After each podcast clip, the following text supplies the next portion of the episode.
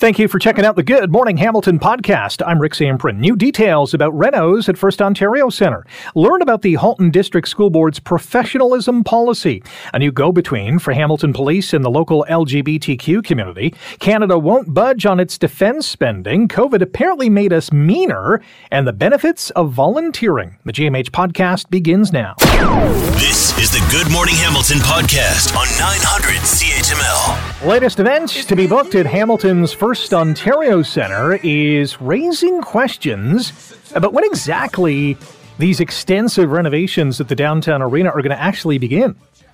So as we heard a few weeks ago, First Ontario Centre is going to be used for the Grey Cup Festival in November, which is a great idea. It's a wonderful facility that can offer a lot for uh, the Grey Cup party that we're going to have later on this year. Earlier this week, however, we also learned that Cirque du Soleil has booked a show at First Ontario Centre in December, which obviously is going to push this renovation and construction project further down the road. So the question we are all asking ourselves is, when is this going to start?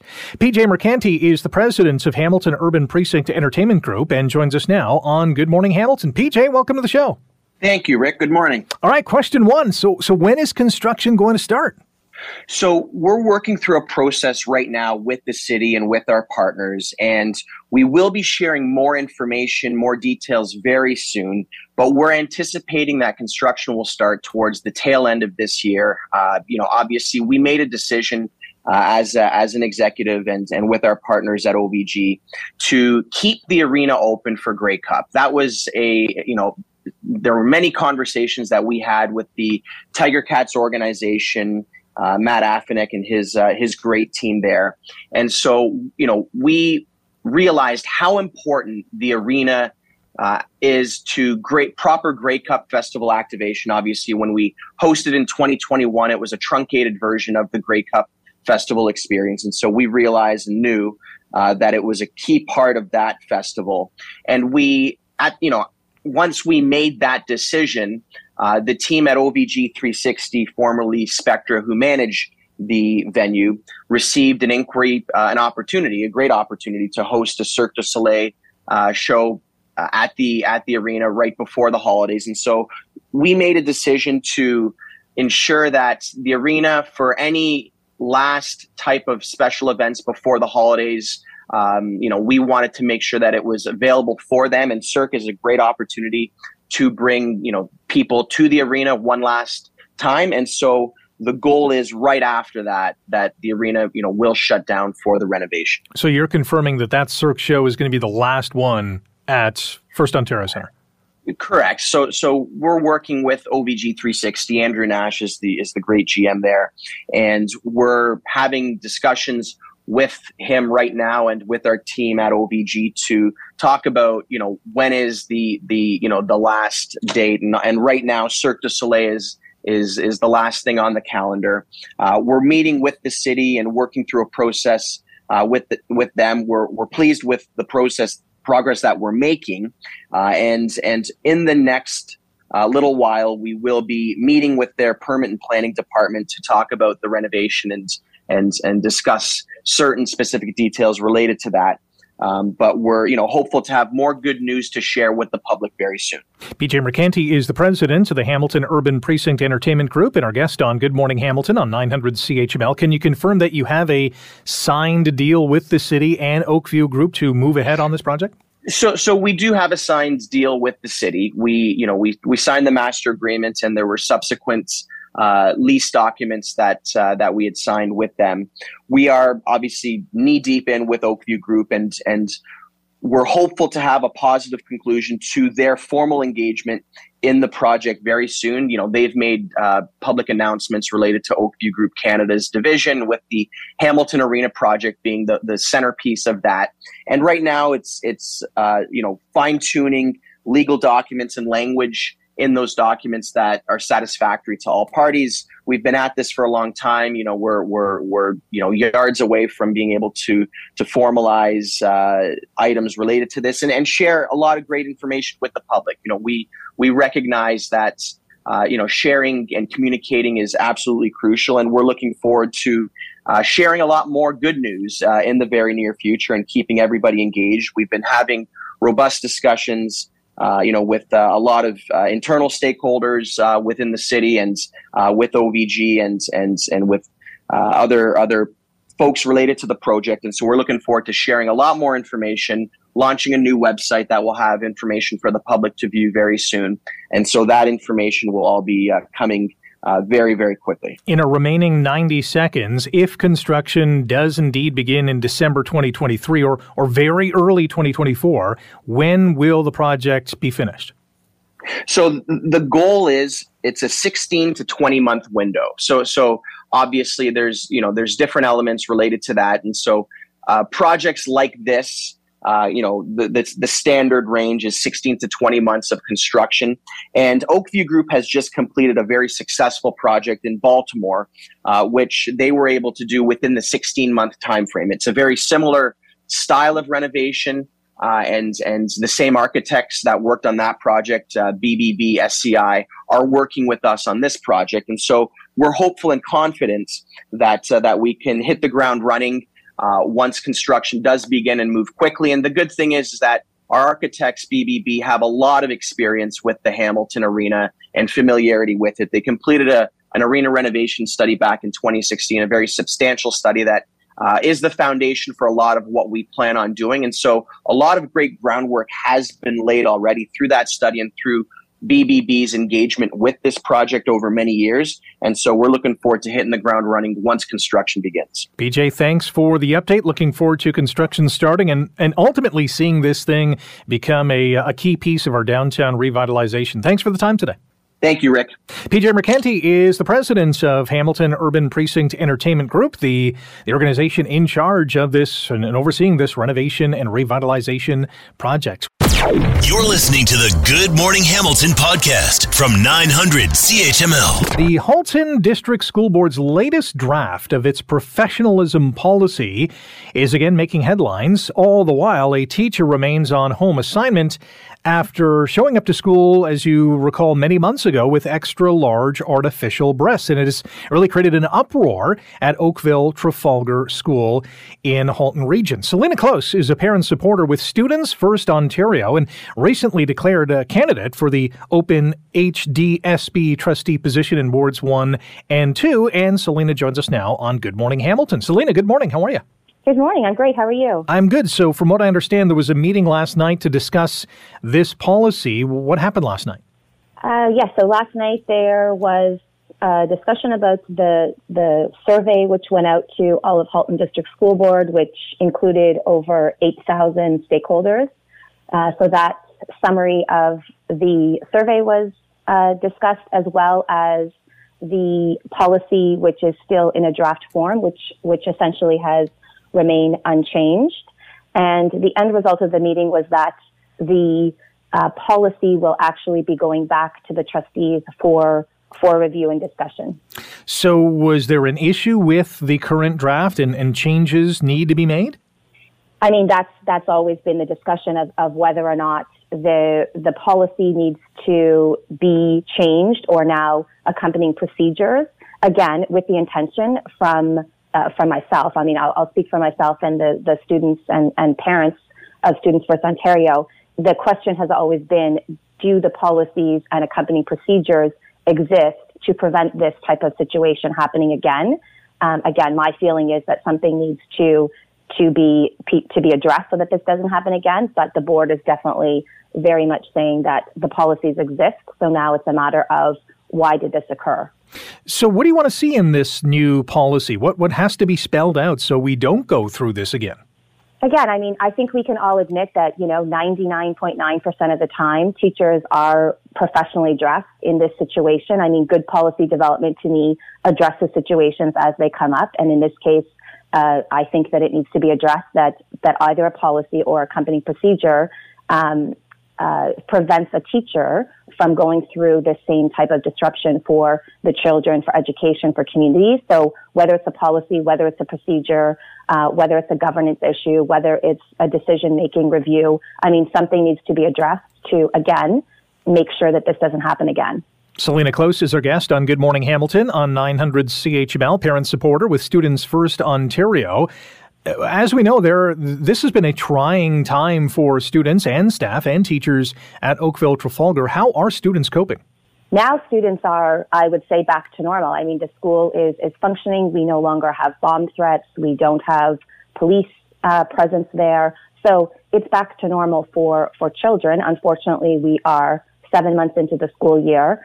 And again, I think being proactive and, and responsive to this issue, parents want to ensure that, you know, next year something doesn't happen or, or this doesn't occur again through another school within Halton District School Board. It's really raised a flag on the board and, and their, um, their way of addressing such an issue. What is the timeline to have a conclusion and have a firm policy in place? That is very, very difficult to say. I mean, again, we're seven months in. We've had surveys. We've had reviews of policy. We've had very little change of policy. There was a request last night to ask if there could be a draft procedural document, which according to the board is how actually this policy would be interpreted, which has more detail, which is not vague. And there was some resistance from the superintendent of H R to say that that could actually be drafted before the end of the school year. So whether or not this gets resolved at the at, within this year or it will roll into the fall, I think that's uh, to be determined. It, it is a little tricky in, in regards to, I mean, I'm not sure if this policy can outright say, listen, you cannot wear prosthetic, uh, prosthetic be- breasts to school as a teacher. D- does it have to be that specific?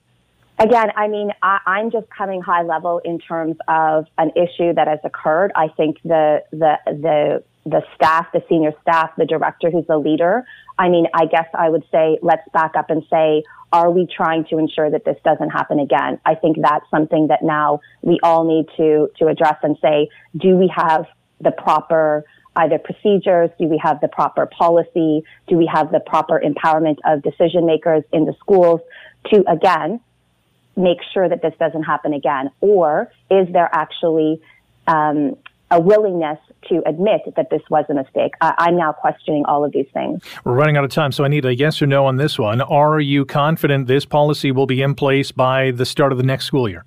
No. All right, we'll leave it there. Selena, thank you for your time today. Thank you so much. Selena Close, parent supporter, Students First Ontario, recently declaring uh, her candidacy for the open trustee position at the board in Ward one and two.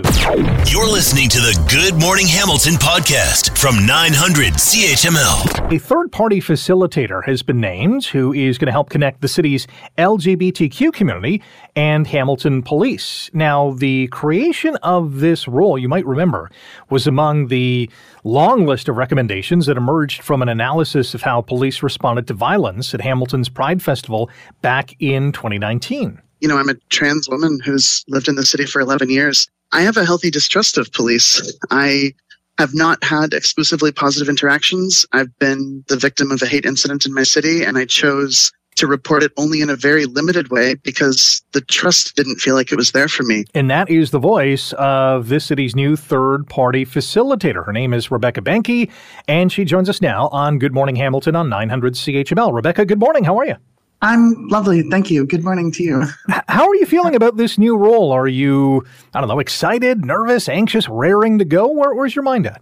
I think all of those are emotions that are a part of this for me right now. I'm definitely raring to go. We ran our first focus group last night. I had a bunch of members of my community sit around in my living room and talk about policing. I will say that the conversation was heavy, but the work feels really real. Was there a common denominator to the discussion last night? Uh, I think that there's work to be done, that there's repair, but that's a, that's a sentiment that brings with it some optimism. I think the fact that a lot of people could sit around a room and start with, I don't even know where to begin a conversation with policing, and end with a list of ideas that are both potentially high in impact and possible to implement. I think that's, that's progress. So work to be done, but work that can be done. That, That's a that's a better reframing. Is is this a trust factor or a distrust that that that uh, the community has to uh, bust through, or, or police have to repair? I, I think trust is a part of the conversation. I, I think it's it's difficult to to do any kind of work if you don't have faith that there's buy-in or participation from the other parties. I, I think when I was originally uh, bidding for this role or or putting together a proposal for it, I was worried that someone like me wouldn't be someone that the H P S would be interested in working with at all about this kind of thing. And I've been pleasantly surprised at every turn at their willingness to uh, to make changes and, and to see this work go forward. Yeah, from what I understand, you were not one hundred percent sold that you'd be the best person for this role. Why, why is that? Well, I came to this through my volunteering, but I thought I'd be a little bit more radically positioned than they were necessarily comfortable with. If the goal was to just rubber stamp a facilitator role here, run a couple of quick town halls and say everything was done, I'm not your person to do that. I suggested that the conversation has to start without police involvement at all, and that we have to be talking with members of the queer community just as members of the queer community first, before we even consider involving them in that conversation. And I I worried that wouldn't be particularly palatable, and it, it turned out that that kind of approach was something that they were looking for, because here I am. So what is the ultimate goal? At the end of the day, when you say, you know what, I'm done with this third-party facilitator job because my my mission has been complete, what does that look like?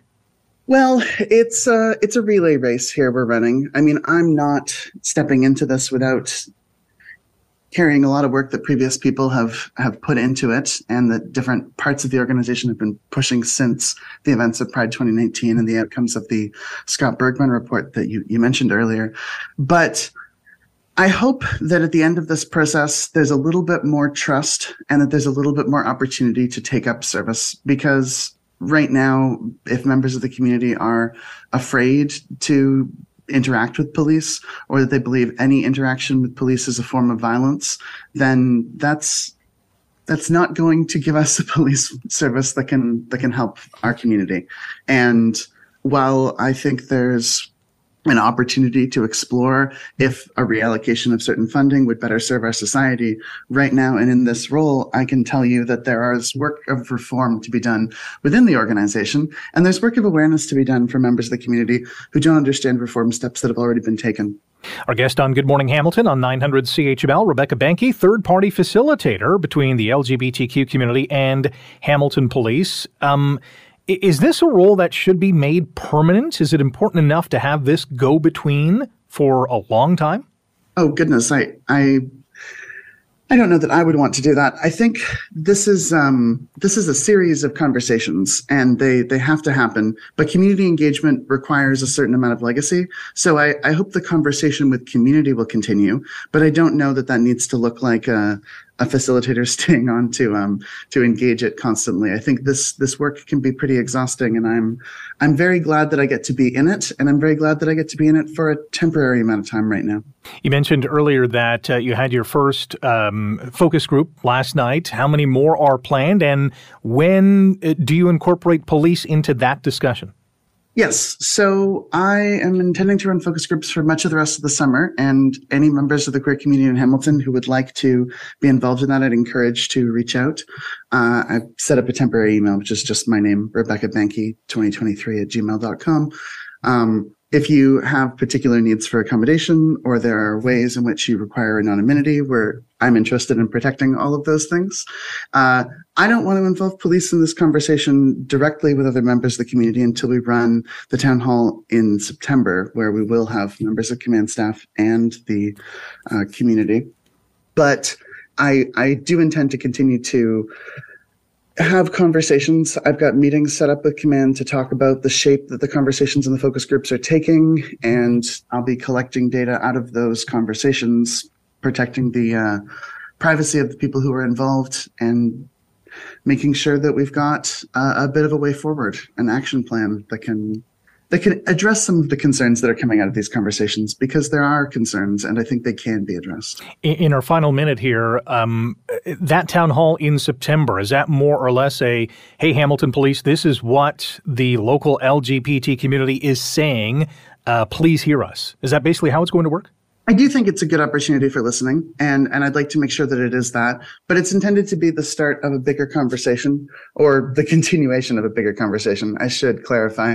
This is not starting now. This is, we're not starting over. We're we're in the middle of a, a, a thing, and it's been it's been happening for some time, as anyone in the city can tell you. Well, good luck in this role. We'd we'd really like to touch base with you come September to give us either a preview of what you heard over the summer and what's going to come at the town hall, or maybe after the town hall to get some reaction on how that went. Really appreciate your time this morning. Thank you so much, and I'd love to do that. That is Rebecca Benke, third-party facilitator between the L G B T Q community and Hamilton Police, a, a role that is clearly much needed in this community, and that conversation uh, has to continue to be had. You're listening to the Good Morning Hamilton podcast from nine hundred C H M L. I've continued to say, and will always say, that Canada is a reliable partner to NATO, a reliable partner around the world, and uh, with our military investments, with the support we give to Canadians, we will uh, continue to be doing that. Reliable? Uh, I don't know. Welcome back to Good Morning Hamilton on nine hundred C H M L. Rick Samprin with you. Leaked Pentagon documents indicate that Canada isn't really that reliable when it comes to defense and NATO. Uh, they're, they're pointing to the Prime Minister secretly, privately telling NATO that Canada is never, ever going to meet its military military defense spending targets. two percent of G D P should be spent on defense, and right now we're we're nowhere near that. So where do we go from here, and how much how much damage is this doing on the global political scene? Erica Simpson is an associate professor of international relations at Western University and joins us now on Good Morning Hamilton. Erica, good morning. How are you? Good morning. How are you? I'm good. I, I, I got to admit, I was not surprised to hear that Justin Trudeau actually said this in private. What yeah. I, I, I'm not surprised by his stance on defense spending, and, and I don't think any other Canadian should be. Disappointed, yes. Surprised, no. Where, where do you sit on this? I don't think anyone would be surprised because this debate has been going on since two thousand six when the NATO allies agreed they'd aim toward two percent.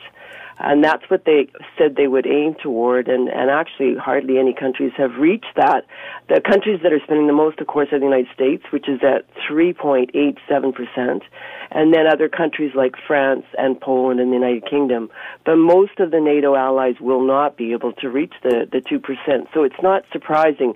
Trudeau is not surprising anyone in the United States or at NATO headquarters by saying that Canada will never reach that, that very high goal. In fact, uh, President Trump criticized publicly uh, Trudeau and said that uh, Canada should raise its amount, and Trudeau replied, no, it's it's one point four percent, and that's what it's going to be, quietly. And uh, that's how he dealt with it then. So this is not really a surprise. It's a surprise about the leaked documents, though, um, that everyone gets to look at those. Nobody's seen these particular ones. They're reported in the Washington Post. No, nobody's actually seen them yet, so I'm looking forward to having a look at them. We we should also clarify, this is not a liberal government stance. This uh, underspending, if you will, has been going on for decades. Exactly, since the nineteen seventies, since nineteen sixty-nine, actually. So really, uh, Canada's defense bond spending hovers around one point one to one point four percent. And the current Liberal government is saying that there has been a massive increase, billions of dollars, because they will be buying eighteen billion dollars worth of F thirty-five fighter air, uh, aircraft. The question is if that's the kind of spending we want to do to defend NATO, the alliance, with F thirty-fives. Is that credible? Would we ever use them? And then the other issue is, are we counting the spending that Canada spends on U N peacekeeping? No. Are we counting the spending that we spend on the Arctic, on sovereignty? No. So a lot of people are arguing that at NATO headquarters, this kind of very simplistic two percent uh, two percent G D P is just way too simplistic. In fact, Trudeau himself said that they need to reconsider how they do it. And if they did, if we looked at per capita spending, per person, Canada actually is a very high spender. Uh, not as much as the United States, which is two thousand per capita, but the U S spends more than any other country in the world, including Russia and China, on, on the military, so we can't really compare ourselves to the United States. But per capita spending, Canada looks very good. So we kind of need to look at those stats and not always talk about the two percent thing, which has been around since really nineteen sixty-nine, for heaven's sakes. We got a couple minutes with uh, Erica Simpson, Associate Professor Professor, International Relations at Western University. If Canada was located anywhere else in the world, we might be having a different discussion. But because we have the safety net of the biggest military spender by far, yeah. uh, that's why we don't spend as much as we do. Well, we have the safety net of three oceans, the Arctic Ocean, the Atlantic, and the Pacific. So we're not in Europe. We're not right next to Russia. And that's why we are safer. We are in a continent very far from the war in, in, in Ukraine. And so that keeps, keeps us safer. But we are part. We're the one of the founding twelve nations of NATO, and so we need to do our bit. But we are doing our bit. We're contributing to Latvia. We're contributing to Afghanistan. Canada was a huge contributor in Kandahar to Afghanistan under NATO auspices. So we have to kind of look positive at this and not be so negative. The American, of course, the U S uh, uh, chiefs of staff are going to be critical. That's their job. But our job as Canadians is to is to be proud of what we're doing and to spend on, on COVID and the pandemic and education and pharmacare and dental care and all the things that Trudeau is saying. I sound like a great Trudeau fan, but I, I don't think he's he's wrong here to say that we need to. The government has many different uh, pressures, and as you know, uh, you know, if you put your whole household income into defending it, into security, then there's some other threat that's going to come up, and you never know what that is. So, absolutely, I think we need to be a little bit, um, a little bit optimistic about our, our new defense policy and the spending that we're doing, and, and, and just keep in mind that we are good NATO allies. I would suggest this too, and we got to go, but uh, that uh, I don't think the appetite among Canadians would be, hey, let's spend more on defense and, you know, take some out of my pocket, or spend less on healthcare, or, you know, addressing the cost of living. That is where, you know, we have to, uh, you know, look at our yeah. budget and make sure that the money is being spent where it should. Erica, we'll have to leave it there. Really appreciate your time this morning. Thank you. Take care. Erica Simpson is with Western University. You're listening to the Good Morning Hamilton podcast from nine hundred C H M L. Three years into this COVID nineteen pandemic, are we are we a meaner society? It's a question that the Ontario Medical Association is tackling head on as it tries to find the answer to that query. Doctor Rose Zacharias is the president of the Ontario Medical Association and joins us now on Good Morning Hamilton. Doctor Zacharias, good morning. How are you? Good morning. Thanks for having me. So have you uncovered that we are indeed meaner than we used to be? What we know is that the COVID nineteen pandemic certainly played a toll on our mental health, and uh, and that's right throughout our society. We know that uh, people usually come to their family doctors when they're struggling, and um, we have seen an increase in that, and also some frustration because of the lack of mental health supports in our communities.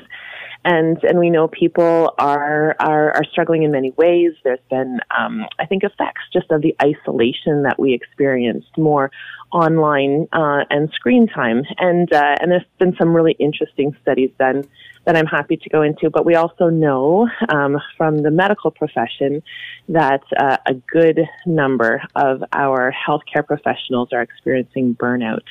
And this is something really serious and to pay attention to, given that we want to be the healthiest society that we can be, but we have some solutions to implement around the supports uh, of our mental health that has taken a toll as a result of the pandemic. So you've uncovered a lot of layers here, and uh, a lot of them do play a part in one another, including, uh, you know, isolation and screen time. Let's just take our children, for example, who had to be isolated out of school, at home, learning remotely through a screen, and then after that schoolwork, they probably just stayed on the screen because either they had to do homework or they were just wanted to be entertained and wanted to be lost in their thoughts and what was happening on the screen. Uh, are we at the point of no return with some of these individuals in terms of how they are feeling or how they have felt? There was a particular study done that uh, a sociologist from the University of Western Ontario uh, shared with us. She looked at the harms of um, that uh, that really really came to our, our young people when they were required to uh, spend more time. We we pivoted, you know, when um, we were required to shelter in place, and and uh, education needed to be provided uh, virtually. And so uh, as a result, we know that children spent more time in front of their computers, and and this study shows um, an increase in some harmful behavior among youth during the pandemic, and some online harassment, uh, racism, uh, body shaming. All of this has really um, been difficult to kind of uncover, but this is a study that uh, was conducted uh, by her, and And it really points to how socializing is, is important, and developing intentional, uh, intentionally developing empathetic skills uh, needs to be part, I think, even of the curriculum. And so this is this is really interesting. It's certainly worth paying attention to. And uh, and this is what we know now.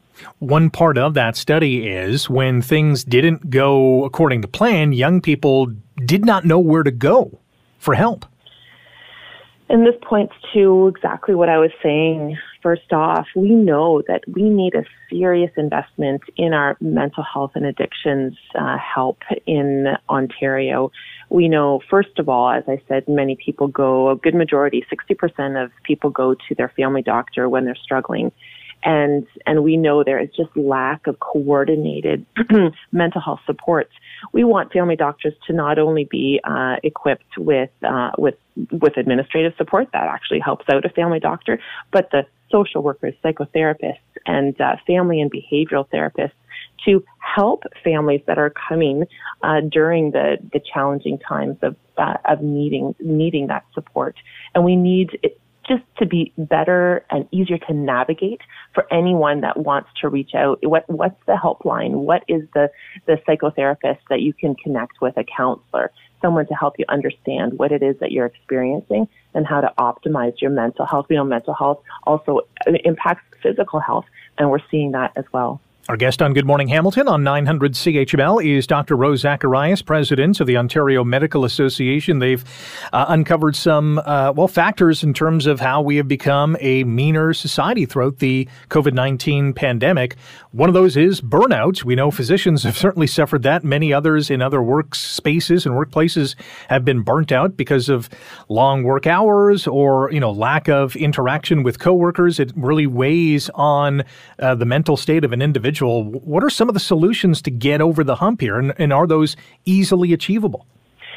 So we know that seventy-five percent of doctors say they're operating at a level of burnout, and this is quite concerning. We uh, have asked doctors, what's the reason? The number one reason cited is the increased administrative burden. Now, I've been a physician over twenty years, back in the day when we had pen and paper charts, but we have had technology, as we would have wanted to, ushered into the medical profession.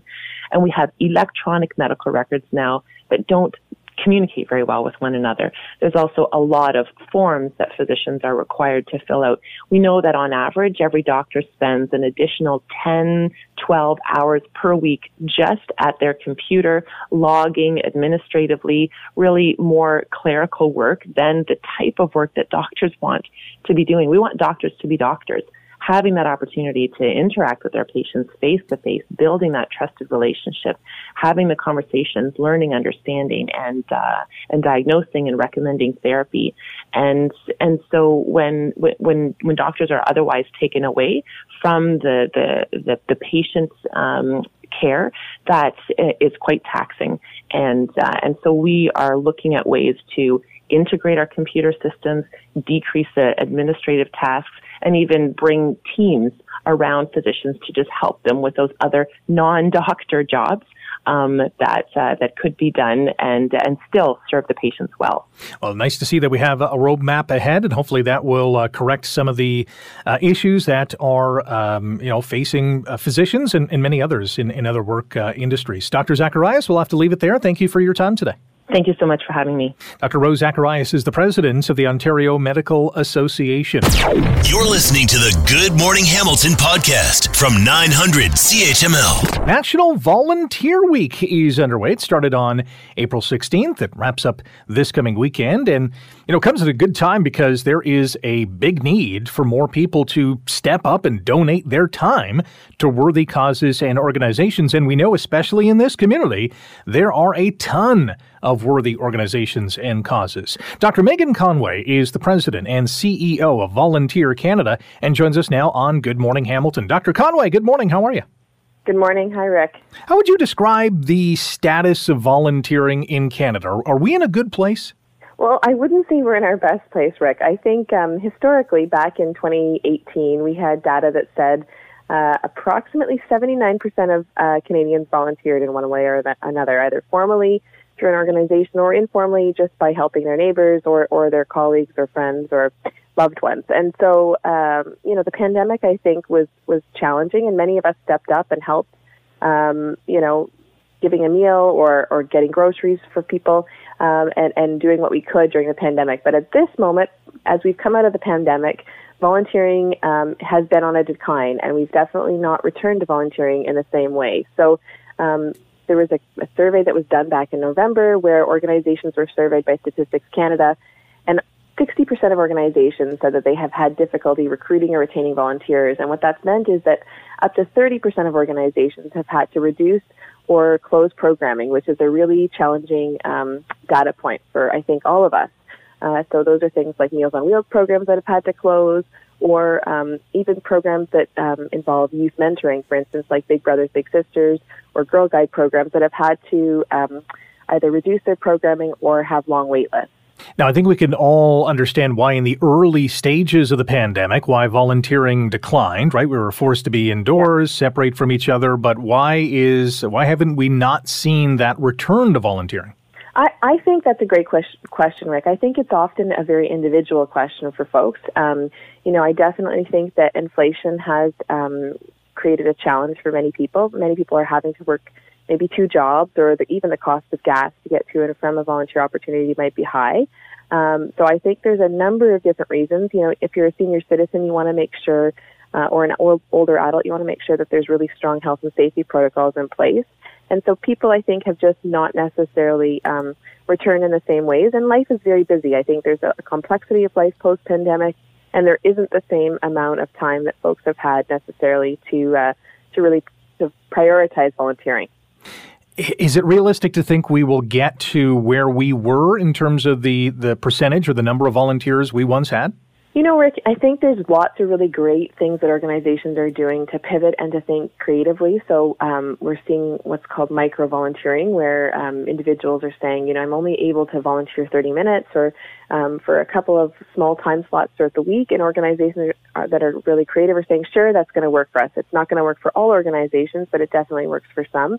Also, the notion of even group volunteering, so where a group of people sign up and say, you know, I can't do every shift, but I can do it in a group. And if I'm, you know, unwell one day or if I have another commitment, um, someone else is there to take my place. So I think there are some really creative strategies organizations are thinking about. I also think that at our heart, um, we really want to give back, and we want to make sure that um, everyone in our communities are doing well. And so I think um, at this moment in time, there's a real opportunity for us to think creatively around what it looks like to be giving back of our time and our talent and our energy through volunteering. So I'm really hopeful, Rick, that um, we're going to come together uh, collectively to figure this out. That is encouraging. We're talking about uh, National Volunteer Week on Good Morning Hamilton on nine hundred C H M L with Doctor Megan Conway, President and C E O of Volunteer Canada.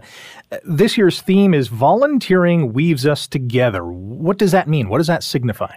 Well, you know, I think it, it recognizes that individual actions um, that volunteers take and make within their communities really create a strong a stronger community. They weave us together to one another, and they um, reconnect us to our communities and and to who we are as Canadians. Uh, we, we know we've been separated, isolated, maybe disconnected in the last few years.